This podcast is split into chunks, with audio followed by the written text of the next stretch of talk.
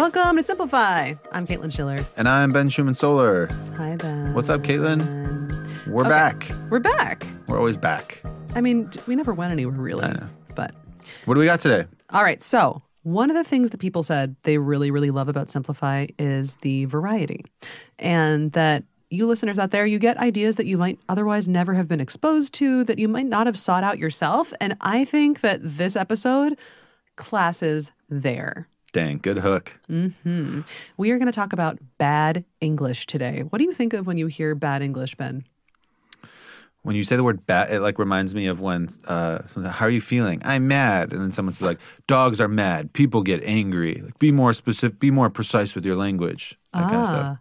Ah, I've never heard anyone say that. But Oh, really? I'm. Tell me about your trauma later. Or even like, I'm doing good. No, you're doing well. Oh, yeah, oh, yeah, that was a classic my dad thing. Exactly. Mm-hmm. Bingo. There's always like an uncle or a dad or a friend's dad Yeah. or a substitute teacher. Would I don't be- know. Can you? exactly. Right. Can I have a treat? I don't know. Right. I think you meant to say, may I? Exactly. Yes. No, I'm going to say can. Give me that chocolate. Because that's how people talk. um, I am a descriptivist. I identify as a descriptivist. And today, we want you to know that, all right, so it wasn't until really the 18th century that standardization and grammar books even existed. And that is what drove a lot of the beliefs about what good and bad English is. 18th century grammar books. We no longer live in the 18th century. And most of those books were written by people in the upper class. They were a very specific set of people. They were upper class white guys. What am I saying? I'm just going to name it.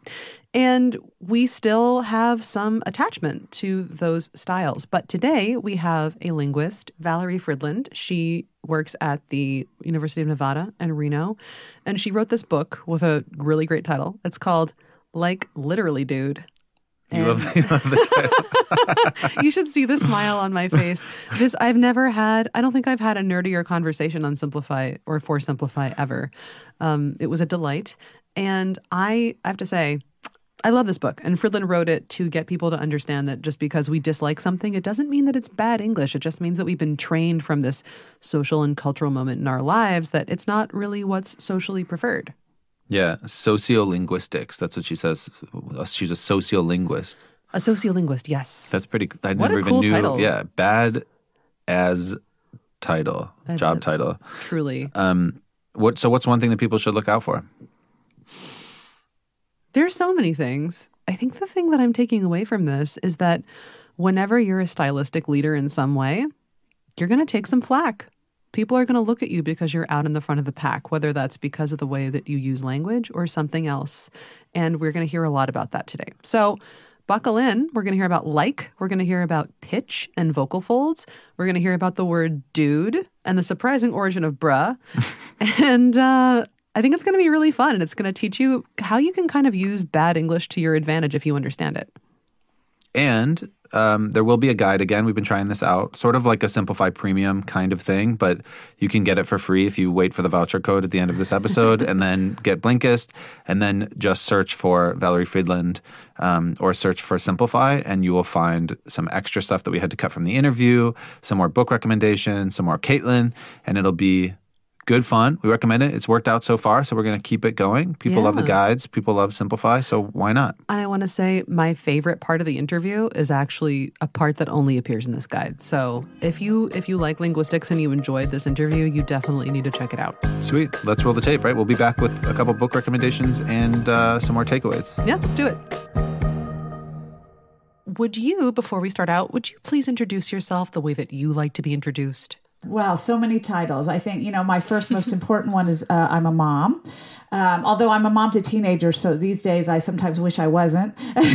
but in addition to that, I am a professor of linguistics, most specifically a field called sociolinguistics, which of course we can get into what that involves. And I'm also a writer. I write for um, the general audience in blogs. So I have a blog that comes out monthly with Psychology Today. And I also have a book um, that just released called Like Literally Dude Arguing for the Good in Bad English, which I think we're going to talk about today. We absolutely are. Did your did the fact that you were a mom to two teenagers, did you say two? Two, yes, two. Yeah. Did that influence the title of your book? It did actually. I mean, the whole book I, you know, I do this for a living. This is what I study: is how language evolves over time, and how um, young speakers and women actually tend to push language forward and have historically done this this book is a culmination of many, many things, but one of the big things it is, it's a culmination of how I synthesized my experience as a researcher and my knowledge of, of language and sort of the contemporary speech habits that we love to hate that especially emerge in young people's speech and in my own kids' speech. And my mo- my daughter is an avid like user, for example. And my son is an avid duder, so he dudes mm-hmm. me all the mm-hmm. time.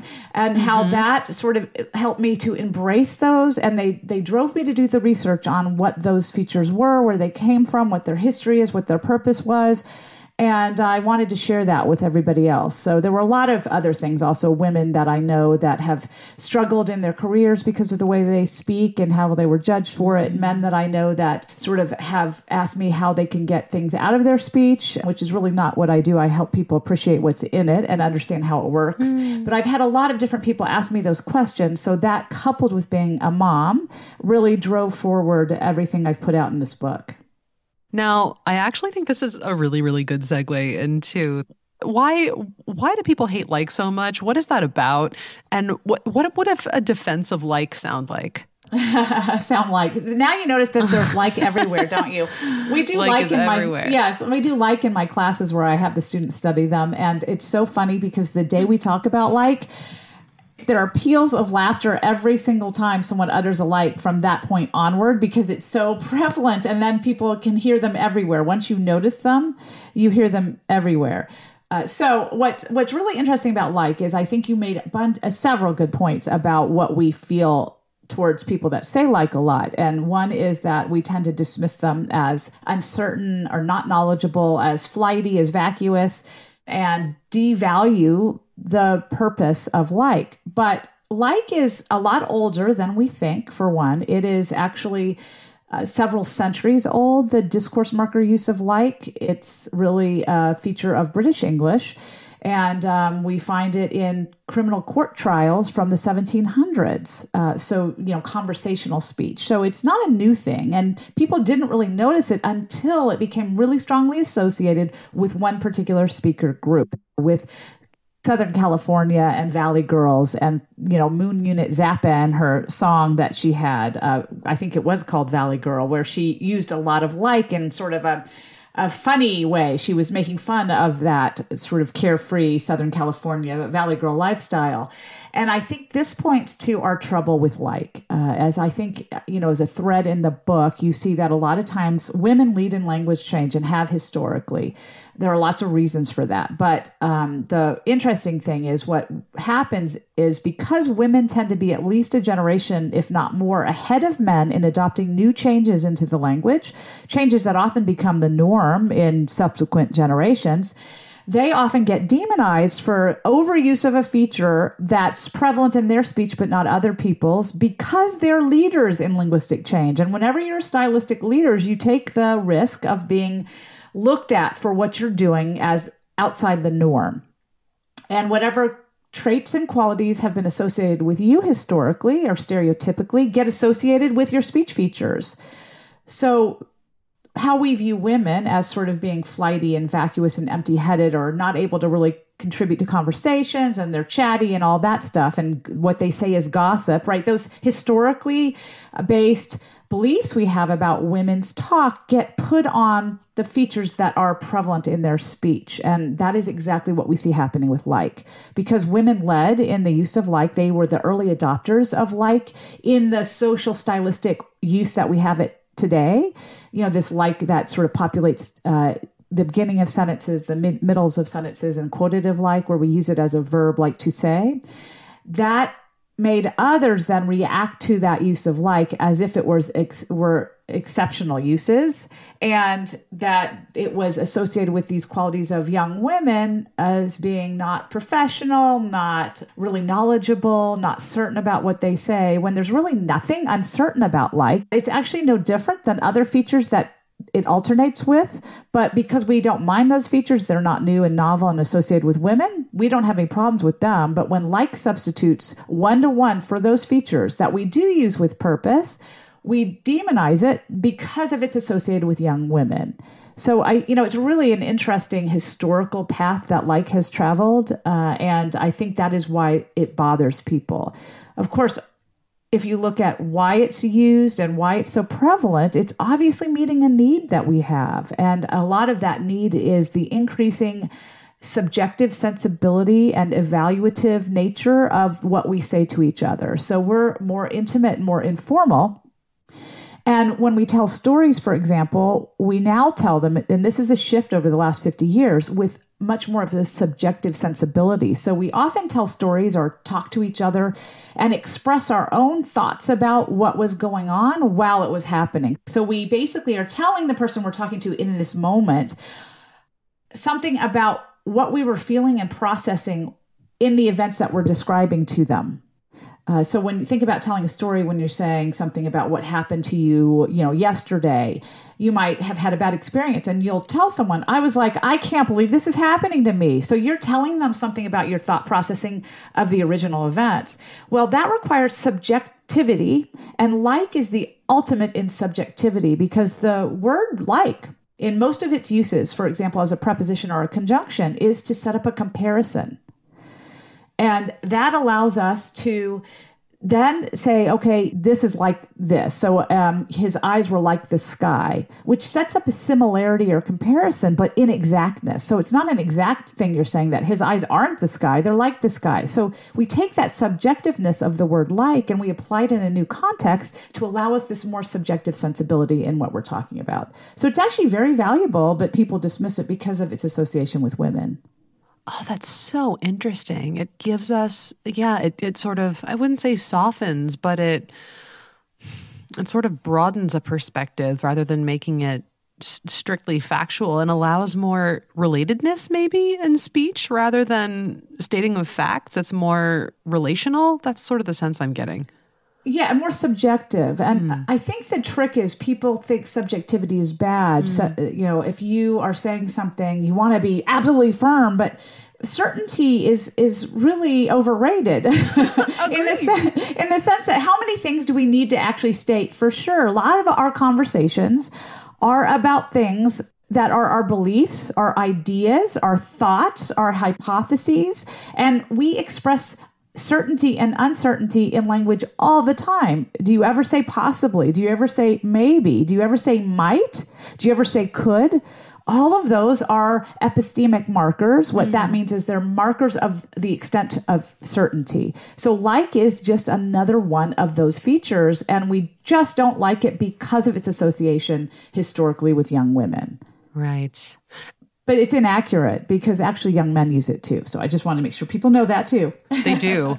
Before we move on to young men and talk about dude, which is one of my favorite words, to be honest, uh, I wanted to talk for a moment about pitch. I thought that the section on pitch, especially pitch in women, was really, really, really interesting. Lower for women is right, power, right. but also masculinization, which is a thing I think about a lot, being a woman with a pretty low voice. Um, can you talk a little bit about how how pitch works against women and for women, and how it's different for men? Oh, sure. That's a fascinating area. And of course, we could talk the whole time about that alone, but I'll try to keep it fairly short. Um, pitch is a really interesting area of research because we find that we have a lot of associations with pitch. We we pitched is not just about you know what your average speaking voice is. Pitch also seems to send social signals, and a lot of these, from an evolutionary standpoint, have been looked at as something that might reflect our early associations with body size and dominance. So you know if you have bigger, thicker vocal folds. They vibrate at a slower rate. And that basically is what low pitch is it's a slower rate of vibration of the vocal folds. But if you have longer, thinner um, vocal folds, lighter vocal folds, they vibrate at a faster rate. And you can sort of see this with different size rubber bands. You know if you if you can avoid popping yourself with them and you stretch different size rubber bands on your fingers and then ding them you know so they vibrate you'll see that thinner rubber bands vibrate at a faster rate. So that's basically what your vocal folds are. They're essentially your speech Ooh. rubber bands. So, so interesting. I know isn't that great? Now you know that. Um, they don't pop you quite as often and painfully as rubber bands do, but that's what they are.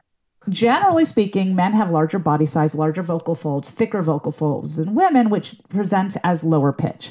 So, on average, um, there's quite a bit of hertz difference in the the pitch that's produced by male vocal folds and female vocal folds.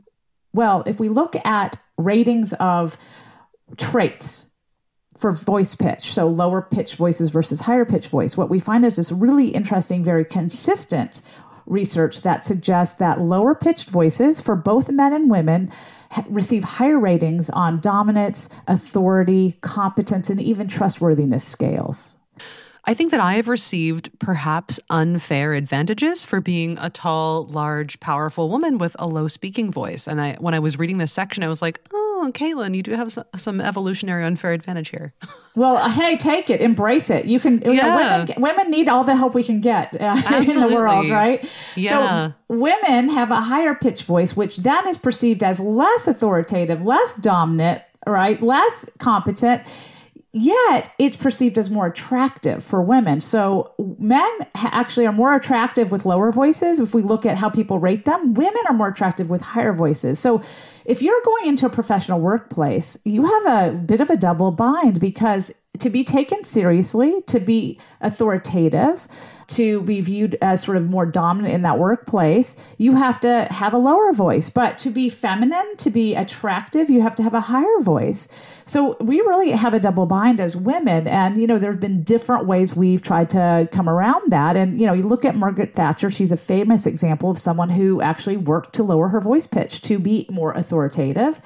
But there was an Australian study done in the 1990s that showed that over the last 50 years, Australian women had lowered their voice pitch over time, probably as more and more women entered professional circles. And, and this seems to be correlative of uh, the increased visibility of women in professions that were historically male. And it's sort of an attempt to try to remedy this problem of uh, not being taken seriously. Uh huh. That makes a lot of sense to me but then move us out of the professional field and move into, say, a, a romantic field, and a low voice is not as attractive. Right. And I think, you know, we have to mediate this by these are studies that look just at voice quality. So, mm-hmm. you know, mm-hmm. your spectacular personality shines through and I'm sure uh, is considered extremely attractive. So there are other factors in the real world right. that would make As you one more would attractive. Hope. Yeah.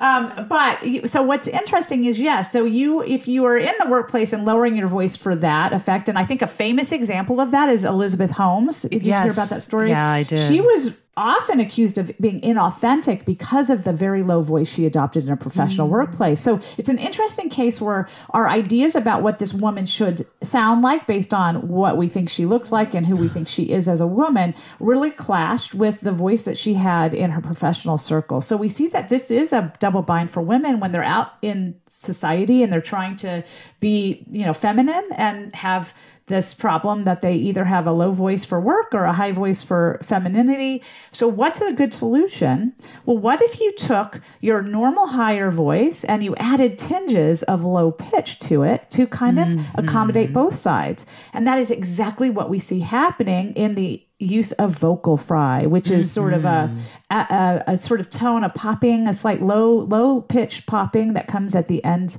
of sentences. So, I'll, in case people don't know what it sounds like, it would sound kind of like this, where my voice is a little more poppy.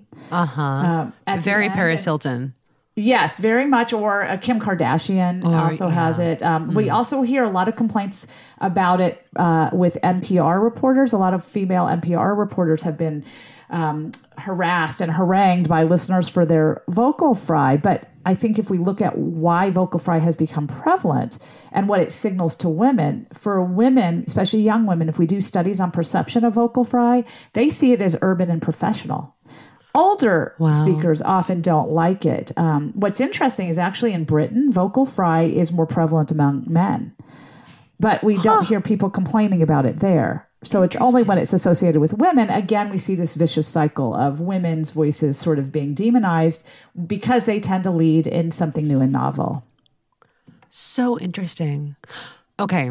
We've spent a lot of time talking about the double binds in which women find themselves in terms of speech, the way that we talk, and how we sound. I do want to turn just for a minute to dude because it is a wonderful word. I love to use it as a woman of a certain age, an aging millennial. Dude came into my lexicon pretty early. I dude my female friends. I dude everybody. Um, I've less so now that I've lived in Europe for 15 years or so, but it is a wonderful word. What is what does dude do like sociologically?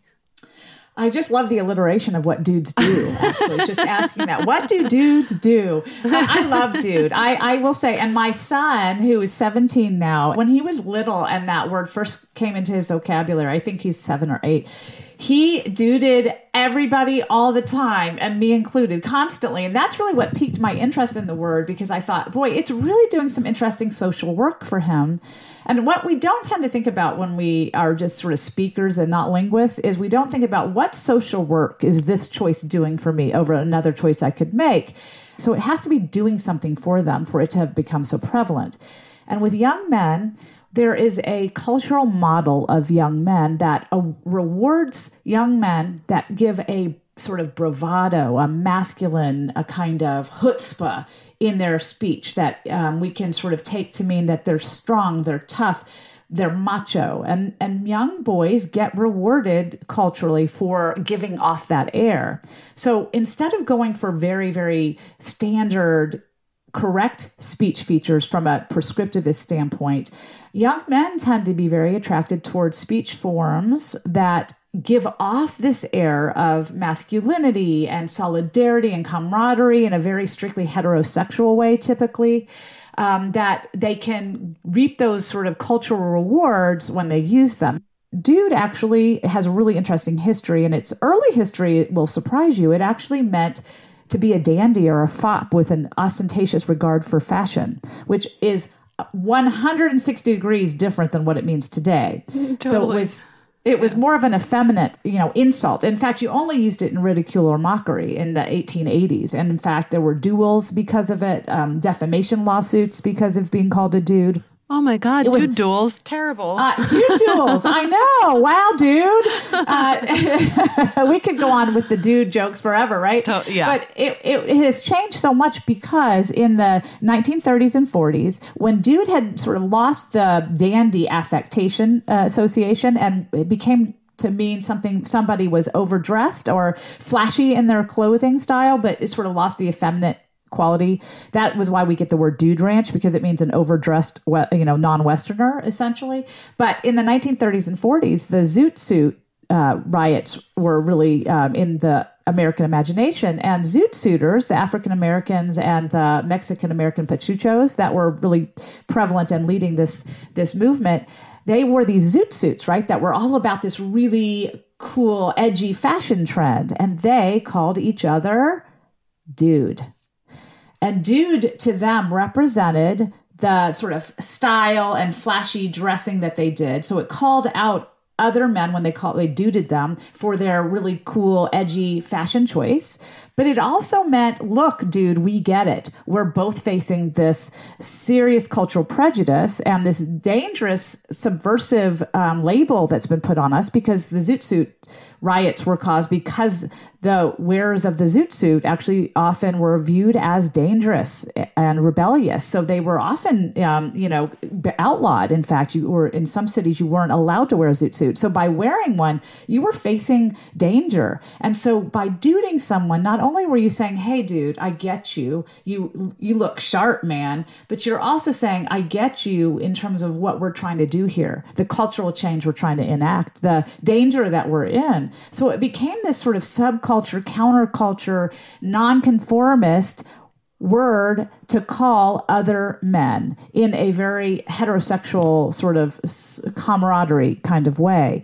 And of course, this was a, a, emotion that many people, especially men, identified with, especially in subculture. So this is where it got taken into surfer and druggy subculture, where it became really more about this chill, laid back lifestyle and this sort of counterculture edginess. And of course, that's very attractive to young men.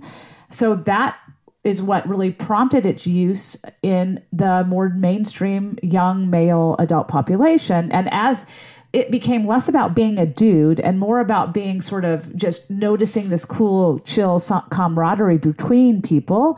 It jumped from being just a male feature to being an anybody feature for anybody that shared that idea of being able to call out other people, to recognize a shared experience, and to kind of commiserate. And that's why women can do it each other today.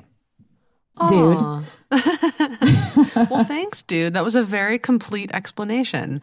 I I enjoyed it, and I've noticed lately the rise of bruh. Is is bruh doing the same thing as dude? Absolutely. You know, I mean, the problem with words as they age out, and then people like you and I who are not 20 can say them, um, is that they become less cool mm. and less innovative. And so it is the natural course for younger speakers to move away from them because they no longer carry the meaning they originally did once anybody can use them. Right. And they come up with new ways to do the same thing. And bra is one of those ways. And um, bra is actually, I believe, a, a derivative of, of a Hawaiian pidgin um, sort of solidarity marker. So, you know, in Hawaiian Pidgin, bra is very, very common. And I actually believe that's where it comes from. But it is the same, it's doing the same work, but it's still like I couldn't bra somebody. It wouldn't work. It really hasn't jumped that age divide to be something that I could normally and naturally say, but I can dude somebody. So it's really mm. still a youth marker at this point. But yes, absolutely. It's basically taking up the same work as dude did. Interesting. I, Hawaiian pidgin. I just assumed that that bra was a shortened version of brother, and it also came from hip hop culture. But I, I wanted to ask you if there's if there's one thing that you wish people understood better about quote bad English. What what is it like? What would you what do you hope that people get from this interview? Well, you know, I think, first of all, just language is fascinating and fun. And we often don't think about it in the ways that linguists do. And um, when we learn how language works, it's so eye opening to helping us understand why we say the things we say and why other people say things that we might not like, but that are actually not wrong or bad, but just misunderstood. And so I think there are two main things I want to have people take away. Um, three, actually. The first is I language is fun and it's silly and it's fascinating. And so that's just part of what the book is about you know all these fun facts about language you can learn. And i try to be funny in it so it should be a fun read. And that's one thing. I just want to i want to make sure people enjoy language because yeah. i enjoy it so much. I can but, confirm it is a fun read and i was really impressed with with the fluidity of of registers that you sort of run up and down through the book. I really enjoyed it. Oh well thank you. And yeah. so you know i think part of it's just that i want people to just have fun with it. But i think the two bigger picture big ideas i want people to take away way is one that just because we dislike something, uh, it doesn't mean that it's bad English. It just means that we've been trained from a social cultural moment in our lives um, that this is not what's preferred socially to mm. use because that's really what they are. They're social rules. Yeah. The second thing is that it's the natural course of language to change and it's the natural state of evolution to be driven by certain groups in society over and over throughout history. And so, if we can look at language from that perspective, that it's evolution, not dissolution, I think we'll actually come to terms with changes in our speech in a much happier way than we currently tend to look at them.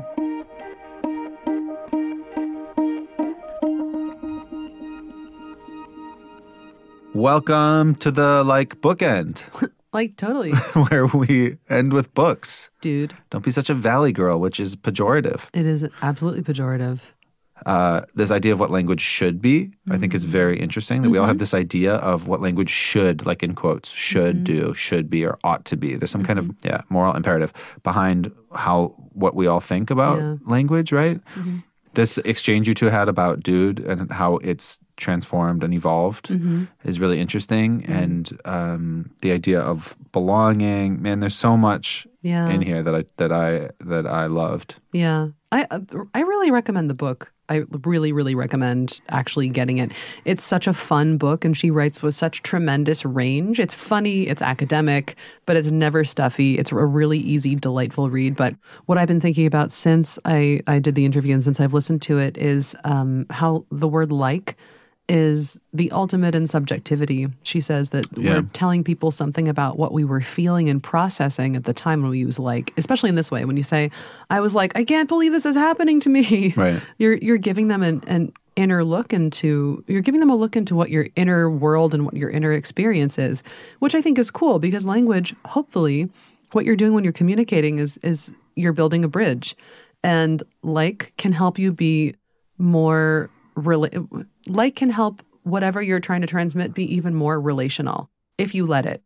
It's affiliative. It's not it's not just there as a grammatical particle or something. It's Right. there because it's building relationship between you and your subjective world and whoever's listening. And I think that's a really interesting, cool thing.